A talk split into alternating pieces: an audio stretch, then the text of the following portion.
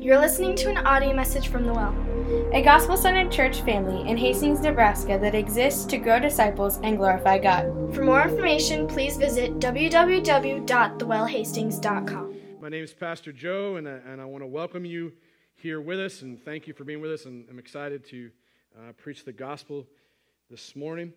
Uh, a couple of important things I want to highlight before we get moving. Uh, this last week, I was at a lead team meeting with uh, other Converge pastors. We have a dual affiliation. We are affiliated not only with uh, a ministry called Converge, we're also affiliated with Acts 29 Network. And uh, in both of those, there's good, godly, older, seasoned pastors and church planters who basically really help to give me a ton of resource, a lot of oversight, and some really good accountability, as well as help me figure out how to raise up internally elders and leaders and deacons and disciples, really, who follow Jesus well with their lives. And so this last week, I met with other converged pastors at what is known as a quarterly lead team meeting. And what we did there was got together, we shared life a little bit, we shared updates what was happening in our churches. That was on Tuesday. Then Wednesday, uh, drove out of town with a couple of other Acts 29 church planters, some from Coram Deo and Omaha, some from uh, Two Pillars in Lincoln, and we drove out to Oklahoma City and I got to meet with a couple other hundred church planters from Nebraska, uh, Kansas, and Oklahoma. And basically, what happened was we formed the very first meeting, uh, the Heartland region for Acts 29. And, and it was just really cool. Before that, they were kind of more loosely organized as a network. And uh, so, that being my first meeting, I mean, there were more big beards, plaid shirts, funky looking shoes, vests, bald heads, and uh, tattoos than I've seen in one place in a long time. And so I just felt right at home. It was good to be among brothers who are doing the same thing, who are mature in Christ, who love the Lord, love their wives, love their kids, love the gospel, and are, are, are not afraid or ashamed to live it as well as say it. And, and it was just good. So that was kind of the first night. Went past after that, woke up at like five 5.30 the next morning, drove over to Dallas from Oklahoma City, and actually it was 4.15 when we left the hotel drove over to, uh, to Dallas from there and, uh, and joined into the National Acts 29 conference. 1,300 other church planters, pastors, some of their wives were there. And then for the next couple days, went through a bunch of breakouts. What does it look like to raise up truly godly, biblical uh, elders and leaders in the church? What does it look like to actually make true Christian disciples? What does it look like to do evangelism? What does it look like to raise funds and so on and so forth? And it was just a, it, it was a super, super good um, meeting. A third thing, and, and last, before we jump into the text this morning, is this. And our leadership team met last Sunday. Some of you would remember that, and some of you were part of that. And, and, and we outlined, what we did was we outlined some goals that we believe will strengthen and grow the ministry of this church, the well, this church we're trying to plant. And um, we also crafted a new vision statement. So here's, here's the deal. Here's kind of how it goes. This is kind of what we come up with. Uh, we're, we're running a rescue mission within the yard of Hell. Mission. Everybody say mission. We're running a rescue mission within the Yard of Hell. But what for, right? Why? Why are we doing that? Uh, the reason that we're running a rescue mission within the Yard of Hell is to be a gospel centered church family that grows disciples that glorify God. That's the vision. So when somebody says, hey man, we're on a mission, we're doing this thing, and somebody's like, why are we doing it? Here's the flashlight out in the darkness to show you why and where we're trying to head. We want to grow, we want to be a gospel centered church family. There's a lot of intentionality behind these words. And man, listen, I, our leadership team will tell you I wasn't the one that said it must sound this way. Our leadership team worked hard for, we were together for about four hours and they crafted different statements on their own. And then we took bits and pieces of each one and put it up on a board until we finally condensed it down to what it seemed like the Holy Spirit was speaking to all of us because we know, we believe that scriptures point us to a plurality of leadership. And so, man, this is not a one trick show, one man show. I'm not the boss here, okay? So when you hear these things, these goals and these mission and vision statements, no, this isn't just coming out of my brain because my brain's not smart enough for that. And so thank you to our leadership team. So our mission, running a rescue mission from the yard of hell, to be a gospel-centered church family that grows disciples to glorify God. But what for, right? What for? For the purpose, everybody say purpose, for the purpose of following Jesus, leading families, making disciples, sending missionaries, and planting churches. So that's mission, vision, and purpose. This is what we're doing. This is why we're doing it. This is what we hope to accomplish, okay? Not a country club. It's not that one bit. I want to reach lost people, see them become disciples who glorify Jesus, become gospel centered people who are then living that out by being these kinds of people missionaries who are sent, disciples who make other disciples, planting other churches, and so on and so forth. So that was kind of the statement we came up with. We also, underneath all that, we said, okay, so what's our five to 10 year goal? Where do we want to land in five to 10 years? And I can't wait to like listen back to this message or come back to uh, some of those notes and see where we're at in five to 10 years and just see what God does. I have a feeling He can do far bigger and far greater than what I'm about to say. The big goal that we kind of set down, we said in five to 10 years, our big organizational goal is this we want to outgrow our current space and plant another church. Does that sound crazy? Does that sound big enough? Yeah, I think, I think that's a huge goal given where we're at currently. And so it's for us to be dreaming about the idea that in a five to 10 years, we want to outgrow this space. We want to plant another church somewhere else. Maybe that's Grand Island. Maybe that's Kearney. Maybe that's Alma. Maybe that's maybe we're part of that. Um, whatever that looks like, we want to plant. Maybe it's Harvard. We've talked about Harvard. Some of us have. Um, there's not a lot of rural church planting going on. So, what does it look like to plant a church in a community of 900 to 1,000? Actually, see it spring up and grow and become self supportive and self propagating and self led. That's what it looks like to plant churches that are healthy, gospel centered churches that proclaim the name of Jesus regardless of the opposition against them. for us, what does it look like for us to outgrow this space? How can we outgrow this space but maybe keep some of the costs the same? Well, one of our team members said, What would it look like then if we grew so big in here that we had to flip things? We put the kids in here, right? And then the adults, we all start meeting in the gym. Maybe we use half the gym to start with and keep the curtain down, right? And then we grow to fill that, and then we raise the curtain, and well, we can just double again. Maybe in five to 10 years, maybe we'd still be in this location, still spending the same amount of money, but growing triple to four times in size. And some people are like, well, why do you got to focus on growth? Because I think Jesus focused on growth, period. This is what I think. I think it's what most of us think, anyways. Um, and so I hope that if we are truly pushing towards raising up gospel centered disciples who honor God and glorify God with their lives, this is where we'll be in five to 10 years. This is where we'll be, I think, sooner than that. I really do. I really think so. So I'm super excited, super stoked. Thanks to our leadership team.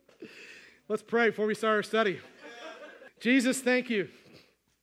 Thank you for your word. God, thank you for conversation we just had. Lord, I, I know that some in here are like, what, what the heck did he just say? Yeah, I'm still trying to figure out. I'm still asleep. I get it. So, Lord, I just I pray, Father, for, for everything that we just communicated. God, I, I know that I'm in a different place. I'm being silly. Lord, I, we want to take this serious, but Lord, we want to be excited about you. We want to be excited about you and what what you have done in our hearts and lives. And Lord, I, we need you. We need you to do work in us. We need you to do work in this little church. We need you to help us to, to become who you want us to be and, and uh, help us to be the family that you've called us to be. So, God, I, I pray today, Lord, as we dig into this text and as we examine, as we examine the, uh, the family line, this list of names who was in Jesus' family. God, I just pray that you would bless the preaching of your word and that you would open our hearts to you and that you would change us. Lord, we need you. We bless you.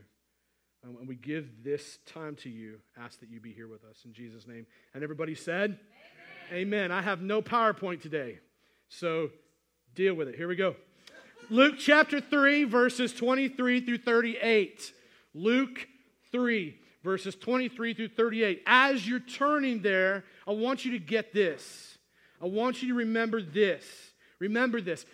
As a family, as a family, man, we come from some messy and some really hopeless places. But here's the deal the family of God, the family that God is building, is, is being cleansed and, and filled with hope. The family that we come from is messy and hopeless, but the family that God builds the family that God builds is being cleansed and filled with hope.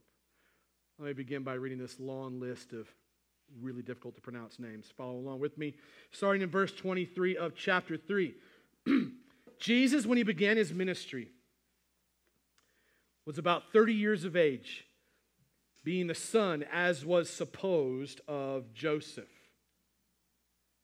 the son of Heli, the son of Matthat, the son of Levi, the son of Melchi, the son of Jannai, the son of Joseph, the son of Matthias, the son of Amos, the son of Nahum, the son of Esli, the son of Naggai, the son of Maath, the son of Matthias again, the son of Semein, the son of Josech, the son of Joda, the name Joda, like Yoda, the son of jo, Joanan, the son of Rhesa, the son of Zerubbabel, the son of Shealtiel, the son of Neri, the son of Melchi, the son of Adai, the son of Cosam, the son of Elmadam, the son of Ur.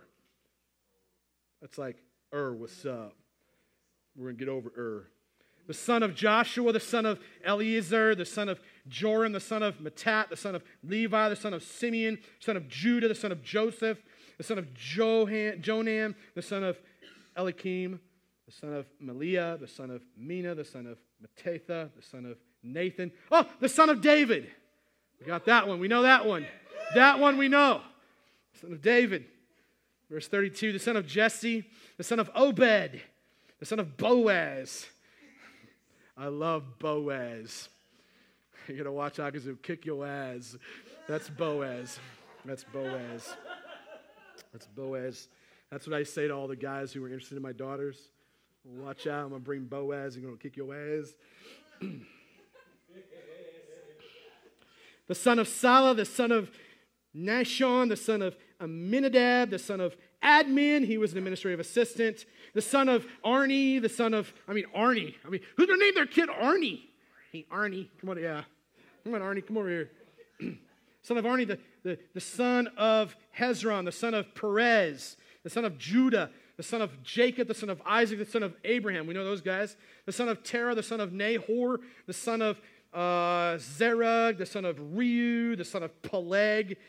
Man, the son of Eber, the son of Shelah, the son of Cainan, the son of Arphaxad, the son of Shem, the son of Noah. Remember that guy?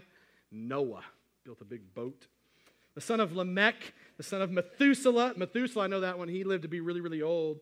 Um, the son of Enoch, the son of Jared. I could talk to you about Enoch all day. You ever want to have a conversation about the book of Enoch? Man, you come to my house and we can have a long theological conversation, and you'll see my face get red, and we will get frustrated, and it's really, really good. I'm going to move on. The son of Jared, the son of Mahalalel. There, it's the best. When, when all else fails, just, just roll the tongue, and, and you'll get it. the son of Cainan, the son of Enos, the son of Seth, the son of Adam, the son of God.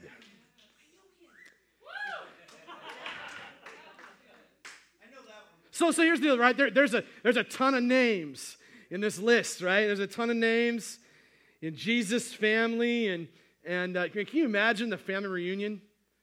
Like, if, if all these guys, like, came together, like, what that family reunion would be like? Yeah, some of them are in heaven. Yeah, I, I think that some of them are. I don't know if they're all there or not. But so that's what I want to talk to you today about is this, the family. I want to talk about the family. It kind of reminds me of when I watched that movie, The Family. And I, somebody, I saw somebody post on Facebook, like, if he's actually going to talk about that, I'm really. It, it, just reminds me of that movie, man. Big old messed up Italian mobster gangster style movie, like all lying to each other and trying to shoot and kill each other. Daughter's like sleeping with the teacher at school and, and acting a fool. Right there, I can sound southern. And then, and then, you know, you, and then you got the dude in the movie. I think uh, he's he's trying to hide out from the mob because he turned state's evidence, and, and now he's hiding out on his back porch. he's like trying to write a book, but he's not supposed to be writing the book, so he's lying to everybody about it. And he's like, uh, you know, whacking dead dudes and like burying them in the backyard and trying to make sure his wife doesn't know. And then his wife goes into the market and she's trying to buy food. They don't have peanut butter, making fun of her because she's American. And then suddenly she blows up the market and walks out. Like family's just a big fat rackety mess, right? And it's kind of the picture. That's kind of the picture that we're dealing with today as we look at some of this story. And so here's the deal. I said it earlier, I'll say it again. In the family we come from, it's messy. It's messy. It's, it's probably never going to stop being messy. The family that each of you and I come from, as we look back in our family tree and we look back at the different names in the list, we know it's a super big mess. And if we focus on it for a long time, we'll, we'll begin to get really, really down. We'll begin to get really, really hopeless. Like, man, our family just thinking sucks, right?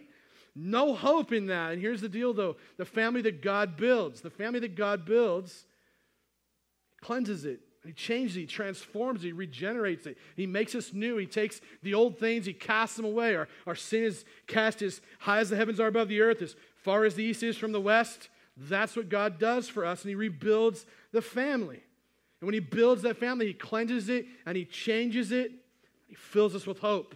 He takes our mess and casts it away and takes our hopelessness and puts it aside and helps us to find hope in his son, Jesus. So here's the deal, man. I, I come from a family that's laced with like drug use, alcohol addiction, broken relationships, and divorce, physical, emotional abuse. And I had great grandpa that had ties with the Italian mob. And it, let me just say, it's Italian, not Italian. There's no such place as Italy. Okay, it's Italy, so it's Italian.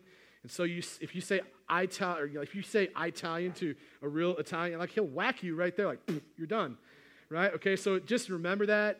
Just a little side note, it, it's important, okay? Like when you get Italian dressing, you hear that Italian, not Italian, okay? So, uh, I mean, I had a great grandpa that uh, had ties to the Italian mob. Uh, my mom loved prescription drugs and illegal drugs too. My dad was an alcoholic. Mom and dad were both divorced multiple times when I was a kid. It was painful. It was hard. It, it was, it, it was a mess. It was a mess. It felt hopeless. I was, I was addicted to illegal drugs myself, man. Ran with a drug dealing ring in Lincoln for a season. And, and I've committed adultery in more ways and at more times than I could possibly even begin to describe. And my, my, uh, my, my rage and my anger in my own life coming out of some of that background was so out of control in some places that honestly, dude, like I sat a dude down and pulled my gun out, ratcheted the slide, and put it up against his head. I was like, you ever come back here again? I'm to blow your stinking brains all over this couch. I've been in some places. I have come from a background of a real nasty mess. I know what it is to live in a messy, messed up, screwed up family. I know what it's like to want to just tap out and just quit because life is that hopeless. And we all understand this reality. We all get it as we start talking about that. We know that the playing field is pretty level for each and every one of us. We all can take a look at our own family, our own background, our own list of names from our family tree. We can all look at that and go, yep, I get it. I, yep, my family is a wreck. My family, the place I come from, it, it's a mess. It's messy and it seems hopeless. I know that for all of us, we can describe our family sometimes using words like depression or hate or anger, hurt, control, abuse, selfishness, suffering, adultery, loss, pain. Now, these, are, these are word descriptors that can describe the family background that we all come out of. What a mess, man. What a, what a hopeless situation sometimes. It's messy, it's hopeless. But the family that God builds, guys, the family that God builds is a family that He's cleaning up. It's a family that's being cleansed, it's a family that's being changed, it's a family that's being filled with hope. And with that said, I'm excited to kind of examine this theme of God's family in our text with you. So, what does this passage teach us about, about Jesus' family? What do we learn about Jesus' family as we dig back into the text? So that, I mean, some of you are like, really, is it going to preach the Bible? Like, how do you preach a genealogy in the first place? Well, here we go. And Luke teaches us that Jesus is a member of two families. Jesus is a member of two families, all right? He's part of a human family. He's also part of God's family. And oftentimes, man, when I, when I think of Jesus' family, I think of his family as being like the Partridge family. Perfect. Or like, you know, Beaver Cleaver family, you know? Just, you know, kind of just perfect. Everything's good. It's, it's all great. Or maybe, maybe his family is like the Waltons. Like if you were looking, because, man, you know, when I think about Jesus, uh, uh, I just think, man, Jesus was perfect, so it's really easy uh, for me to think of his family as being the most perfect, the most desirable family to be a part of, right? Anybody get that? You know what I'm talking about? You ever, you know, as you're a kid, you're like, I wish I was a part of that family because they're so cool. Right? That's and when I think about Jesus' family, I oftentimes I think about that. And uh, you know, sometimes when I when I thought about that though, uh, there's a part of me that maybe doesn't want to be part of somebody else's perfect family because maybe their family is more of a mess than they let on to be, or the other part of it could be that if I get in there, I'm just going to make a big fat mess out of it anyways. And so there's kind of this fear that kind of wells up inside. I mean, this is kind of our fear, isn't it? If you think about it, as you, as you think of the nasty family you come from versus good family that God wants to put you in, there's two fears that well up. Like, man, I'm gonna, I'm gonna, I'm gonna just f that up really bad if I get into that family. Or I'm gonna get in there, I'm gonna find out there's a bunch of big fat fake losers. There's a big mess under the scene, anyways. It's about to crumble and fall apart. That's what's gonna happen. And I've been so disillusioned at times that when it comes to this idea or doctrine of the church family, that, that it's, it's, it's not what it seems. And listen, if, if it's not all of the above fears that I just talked about and, and the mess of being a part of the family, then it's just simply this that I have some really high expectations that I bring to the table. And I put them there, and I put them on other people, right? And so sometimes my high expectations that I bring to the table, man, those things can utterly destroy everything, right? You know what I mean? I mean, like, check it out. Like, I get burned by some so called Christian in some so called church somewhere. I get bent over it. I begin to elevate their sin against me over my own sin. And then this, here's this if I'm really honest, I elevate their sin over the power of the cross. And then I go on a rampage to prove you know, why they're disqualified and why that church sucks and why I'm so worthy and why Jesus loves me and why they need to repent. And we, we all walk in this times. And don't hear me wrong, man. Here's the deal, man. In, in a healthy, hear me say this, in a healthy church family, there's got to be honesty among brothers and sisters. There's got to be honesty. And sometimes a brother or sister needs to come alongside another brother or sister and say, hey, look, you can't be looking at that girl that way. You can't be sleeping with that girl. Like, you can't be getting all up in that guy's junk. You can't be doing that. You, man, you can't be out getting trash. Now. You can't be up till 6 o'clock in the morning and expect to make it to church on time, be a part of the family. You can't. Like, you got to start living like a family member. Like, there are times in the family where we just need to be honest and say, hey, this is what it is. It's on the table. You're going to have to deal with that in love, in grace, obviously, mercifully. There's times when that needs to happen, and Sometimes what happens is that brother or sister, man, they kind of stiff arm, they hide, they run off, they whine, they pout, they write nasty blogs and letters, and they talk trash. It's all right. Usually happens because of their own past wounds and hurts.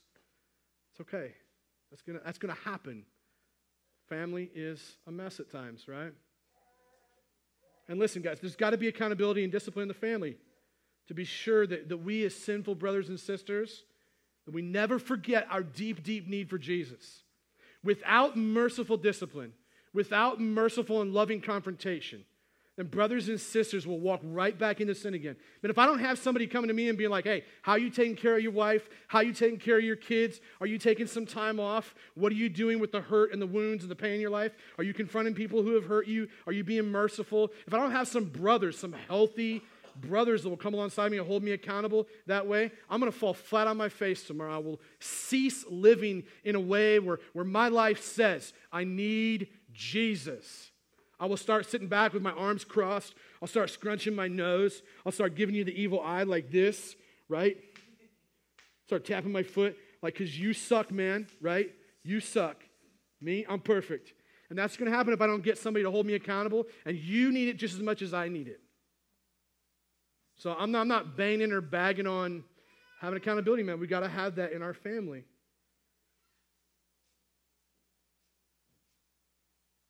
Love those opportunities. Now, here's the deal, man. If you're here this morning, you say, I follow Jesus. Let's be honest, okay? Let's just be really honest. There's some of you that are here, you say you follow Jesus, but you're not. You're not. And some of you say you follow Jesus because you come out of a really messed up background, just like me, and you want to be a part of something better. And so you're here and you're like, man, I'm part of the family. I got to claim Christ like everybody else does if, if I can fit in. But the reality is that in your life, maybe the power of the cross is not there. Some of you that are here that are actually following Jesus. So let's be honest, man. If you say you follow Jesus and that, that you love him, then, then what happens is that you're just like him because you're a member of two families. You're a member of a human family that's all messed up, right? And you're also a member of God's family that's being made new. It's being cleansed, being changed, being given hope. That's exactly where we find ourselves this morning. Look at this. Couple of people we see in the text, right? And we see this name Joseph early on in, in verse 23, where, where Luke writes that Jesus was the son, as was supposed. Everybody say, as was supposed. Yeah, it was good. Works for me. As was supposed of Joseph. So, so here's the deal. We don't know much about Joseph. We hear that in the text as was supposed because people supposed that Jesus was Joseph's son, right? Because Mary was getting married to Joseph. So it must make sense that must be Joseph's son. Except, here's the deal. At one point, I think he was contemplating running out on Mary, right? He's contemplating bailing out on raising Jesus. It's more than likely that some people questioned the whole story, anyways. Like, seriously, God spoke and, like, God made the baby? Whatever. Like, they had sex before marriage. And there's some people that were like, yes, supposedly, right? As was supposed. Uh, we'll see how that's going. So it's more than possible that for, for Joseph, man, he wanted to save his own skin. How many of you guys would raise your hand with me and say, Yeah, I've, I've done some things to save my own skin? Yeah, there's at least two of us, there's three, four. There's some girls too. Yeah, we've all done this, right? We've all done this, trying to save our own skin, bail out, bow out, tap out, get out. But I don't, I don't want to want any part of that because that's going to like blow things up for me. So I think that's kind of where Joseph was like, man. I think he was kind of acting like most men in his family. Man, if you go all the way back to Adam, you'll notice Adam was in his family, right? Adam, he's this actively passive dude in the Old Testament. The, we're going to get to him later. It's very possible that Joseph, very possible that Joseph contemplated vacating this thing so he'd go on and build himself the perfect family, you know, that wouldn't mess with his reputation or anything. How about this, though, man? In verse 31, we see the name of David about David, man. David was a king, right? We know some stories about him. David did some pretty rocking cool things, right? He killed a giant with a stone. I never done anything like that. Take a better look at him, though, man. David was a manipulative, scheming, friend murdering, power abusing, typical, bored male man who used his influence to sexually take advantage of a woman next door. What a loser. What a poser. What a fake. About Jacob, Isaac and Abraham, verse 34. Jacob was deceptive, he was a liar. Isaac followed in his father's footsteps, chickened out of a challenge whenever possible. Like anytime a challenge came up, man, he's bowing out. Get me out of tap out, right? Abraham chickened out of protecting his wife to save his own skin. He lied by telling the Pharaoh that she was a sister. It was a half truth, to be sure, it was a half truth. So he thought he could get away with it. But the reason, the thing that motivated him is clear in the text. The thing that motivated him is trying to save his own butt. That's what he was doing, tapping out, chicken out. This is what happens then. Pharaoh, oh, it's just your sister? Dude, she's hot. She's fine, man. She's the best looking chick in the whole nation. Takes her up to his bedroom, gets ready to have a hot, steamy night, right? Until God kind of interrupts. God interrupts like a real man taking care of a woman, serving a woman, loving a woman, protecting a woman. God jumps in, does the manly thing, curses Pharaoh's neighborhood and his family, basically brings attention to the fact that the man Pharaoh better leave Sarah alone. If he doesn't leave Sarah alone, he's going to face the wrath of a real man. How about that? That's, that's the story.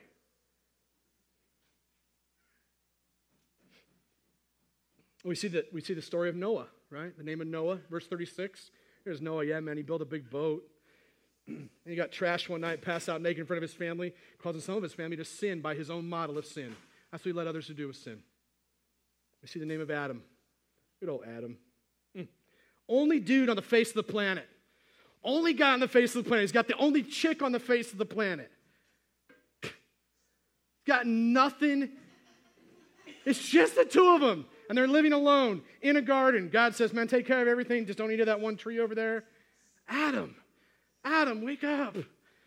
He's got this awesome wife given to him by God, totally naked with one another. Listen, in many ways, not just naked with no clothes, but totally vulnerable, totally transparent, totally vulnerable and saying, Man, I, I, I struggle, I sin. That's the type of vulnerability and nakedness that was lost that day when Adam did what he did. And what does he do? God comes, confronts him. He's walking in the cool of day, walking around. Adam, where are you? Adam's hiding out in the weeds because he figures out that he's naked. He gets ashamed of his sin, and this has been this has been what we've been walking in since then.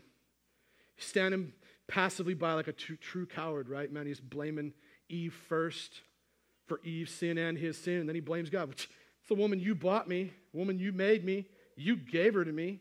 It's your fault, God. This is what we all do. God, it's your fault, man. You put me in that family. You made me this way. You put those people around me. You made this mess. We, do, we would never say it, but we do by the way that we live our lives. Because what happened that day when original sin happened is everything got wrecked. And we've been living in that wreckage since then. So Jesus is a member of a human family, man, a human family that is pretty stinking messed up, right? If it weren't for the rest of the story that we know, some of us know very well, things would appear to be very dismal, very hopeless. And that's the bad news.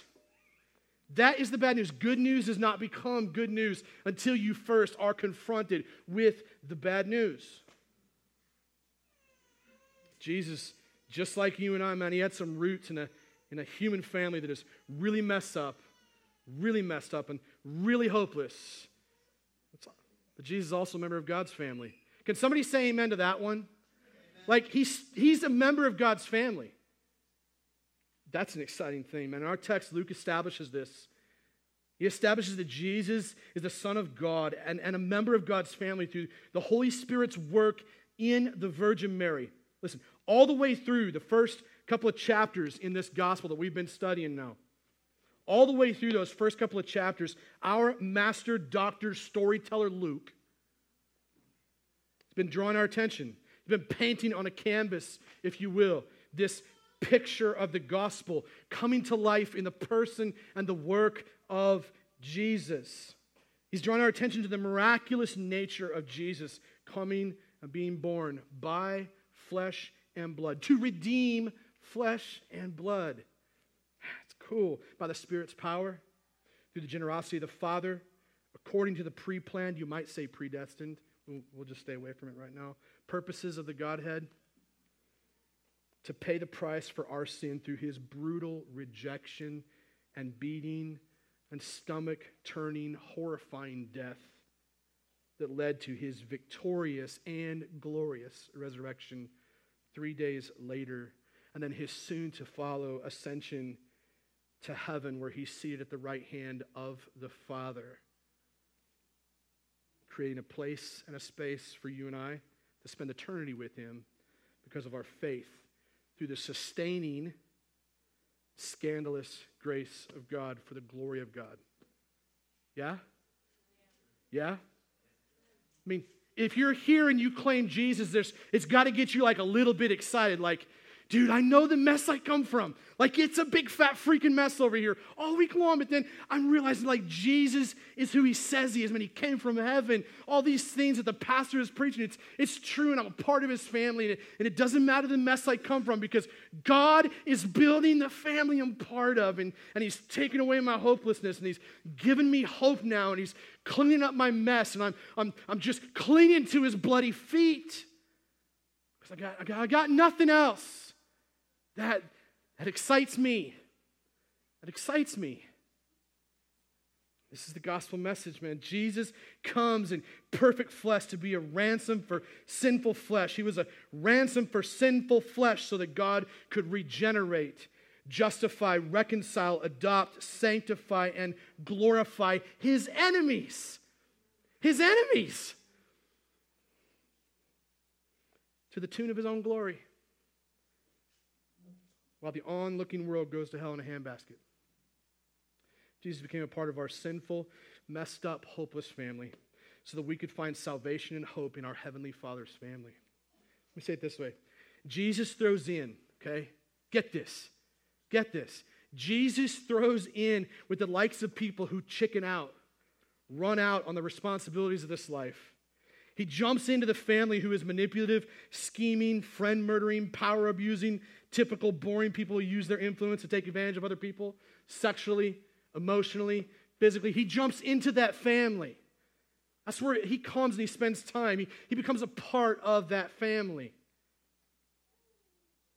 He hangs in the same room of family members who chicken out and make excuses. And nothing infuriates me personally more than the person who just makes excuses for everybody's sin. Well, they did that because of this and that, that. No, they did that. It was a sin. Let's get past it and move on. Like, I don't try to cover it up anymore. I, I, don't, I don't need leaves covering my sin, and neither do you. And if I'm your Christian brother and sister, I'm going to walk with you and say, dude, that was sin. We're not going to, I'm going to rip your leaves off, okay? We're going to get naked a little bit here. We're going to get back to before this all happened because that's what Jesus restores. What the gospel restores true humility, humbleness, the ability to be tough on each other. Jesus spends time and shares the same bloodline with a dude who built a big boat, got drunk, passed out naked. Sounds like a frat party gone wrong to me. but listen, that, that's not everything, okay? That ain't everything.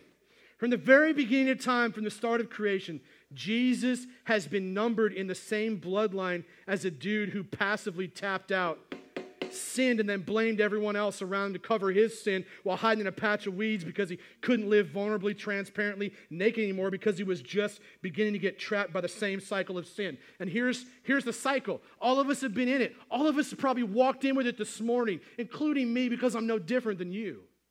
Right? We walk in with this cycle of sin.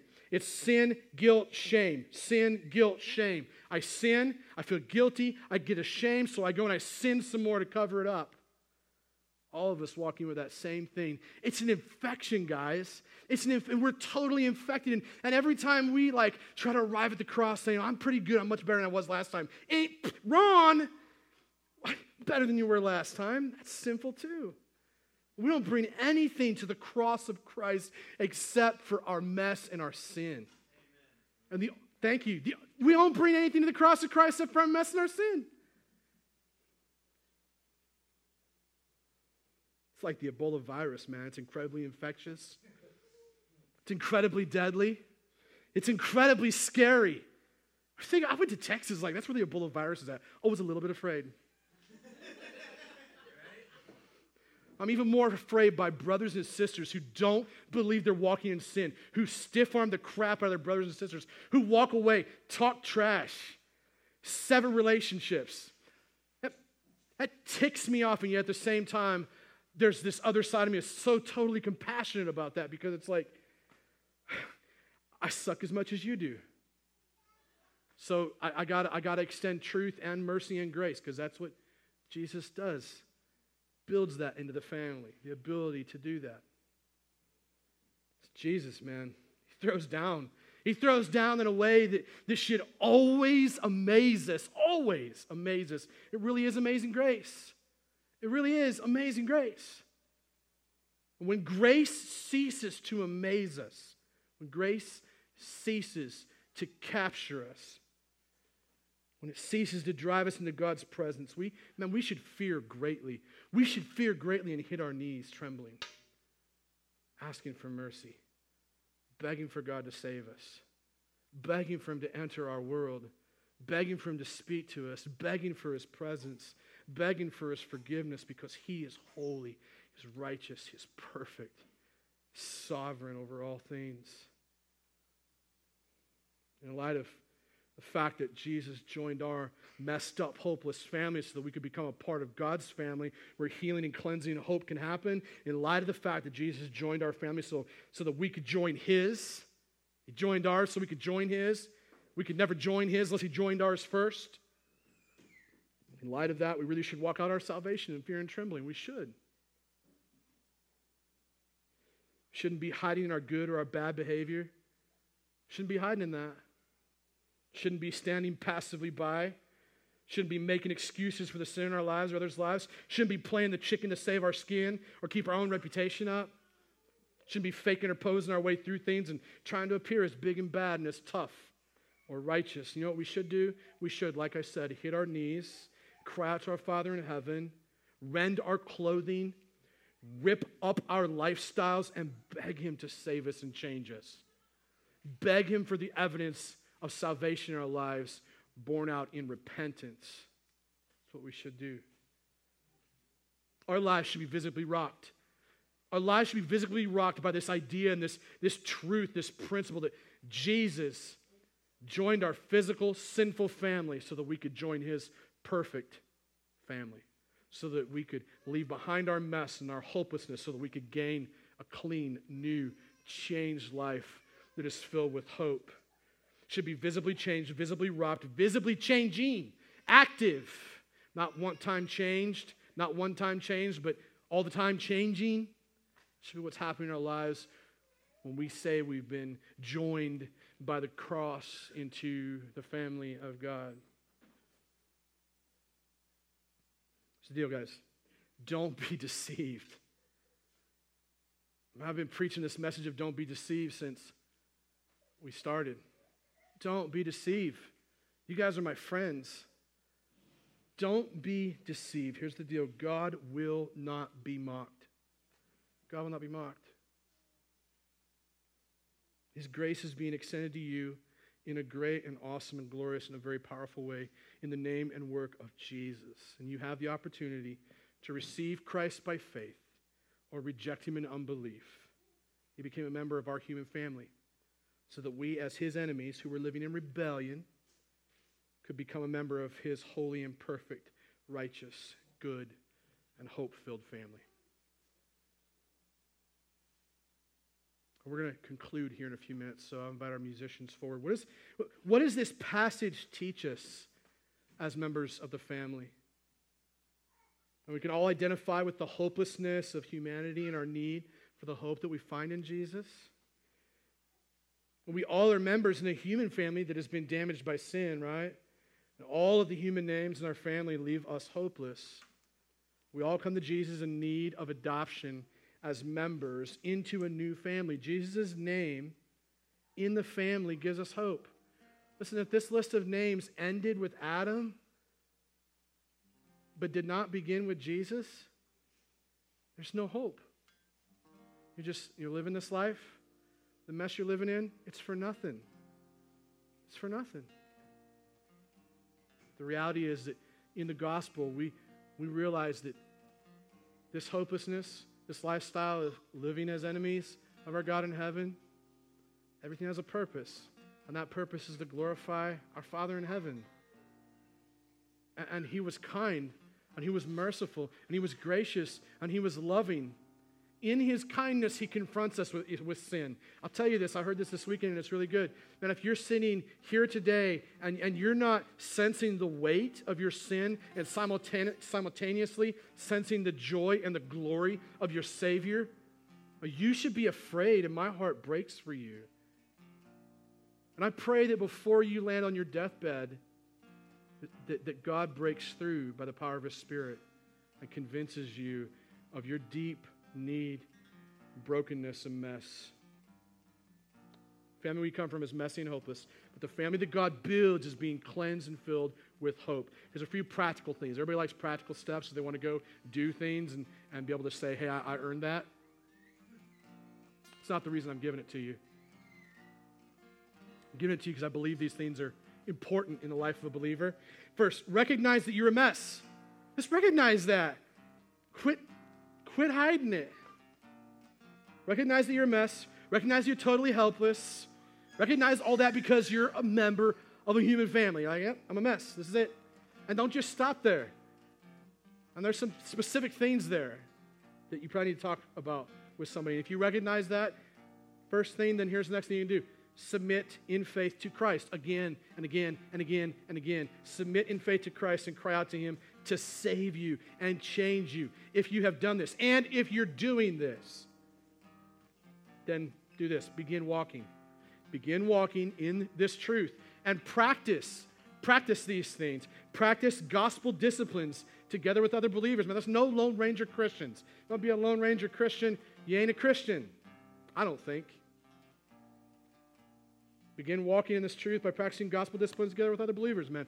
Join a gospel community on a weekly basis engage Sunday gatherings, serve others on a weekly basis, give regularly and generously your time, talent, and your treasure, confess sin and, and repent, pursue steps of repentance and growth regularly, study scriptures often, pray without ceasing, journal your thoughts, your emotions, and, and, and prayer like consistently, and recognizing your mess and helplessness submitting to Jesus, engaging in gospel disciplines, and these things won't save you. Those things won't save you, but they're the mark of someone who's saved, and they'll help you grow. Remember, family we come from is messy, it's hopeless, but the family that God builds is being cleansed and filled with hope. There's going to be two people near the front that will be here to pray with you, pray for you. Please take advantage of the ministry of prayer this morning as we worship. Allow me to close in prayer. Father, we bless you. We thank you.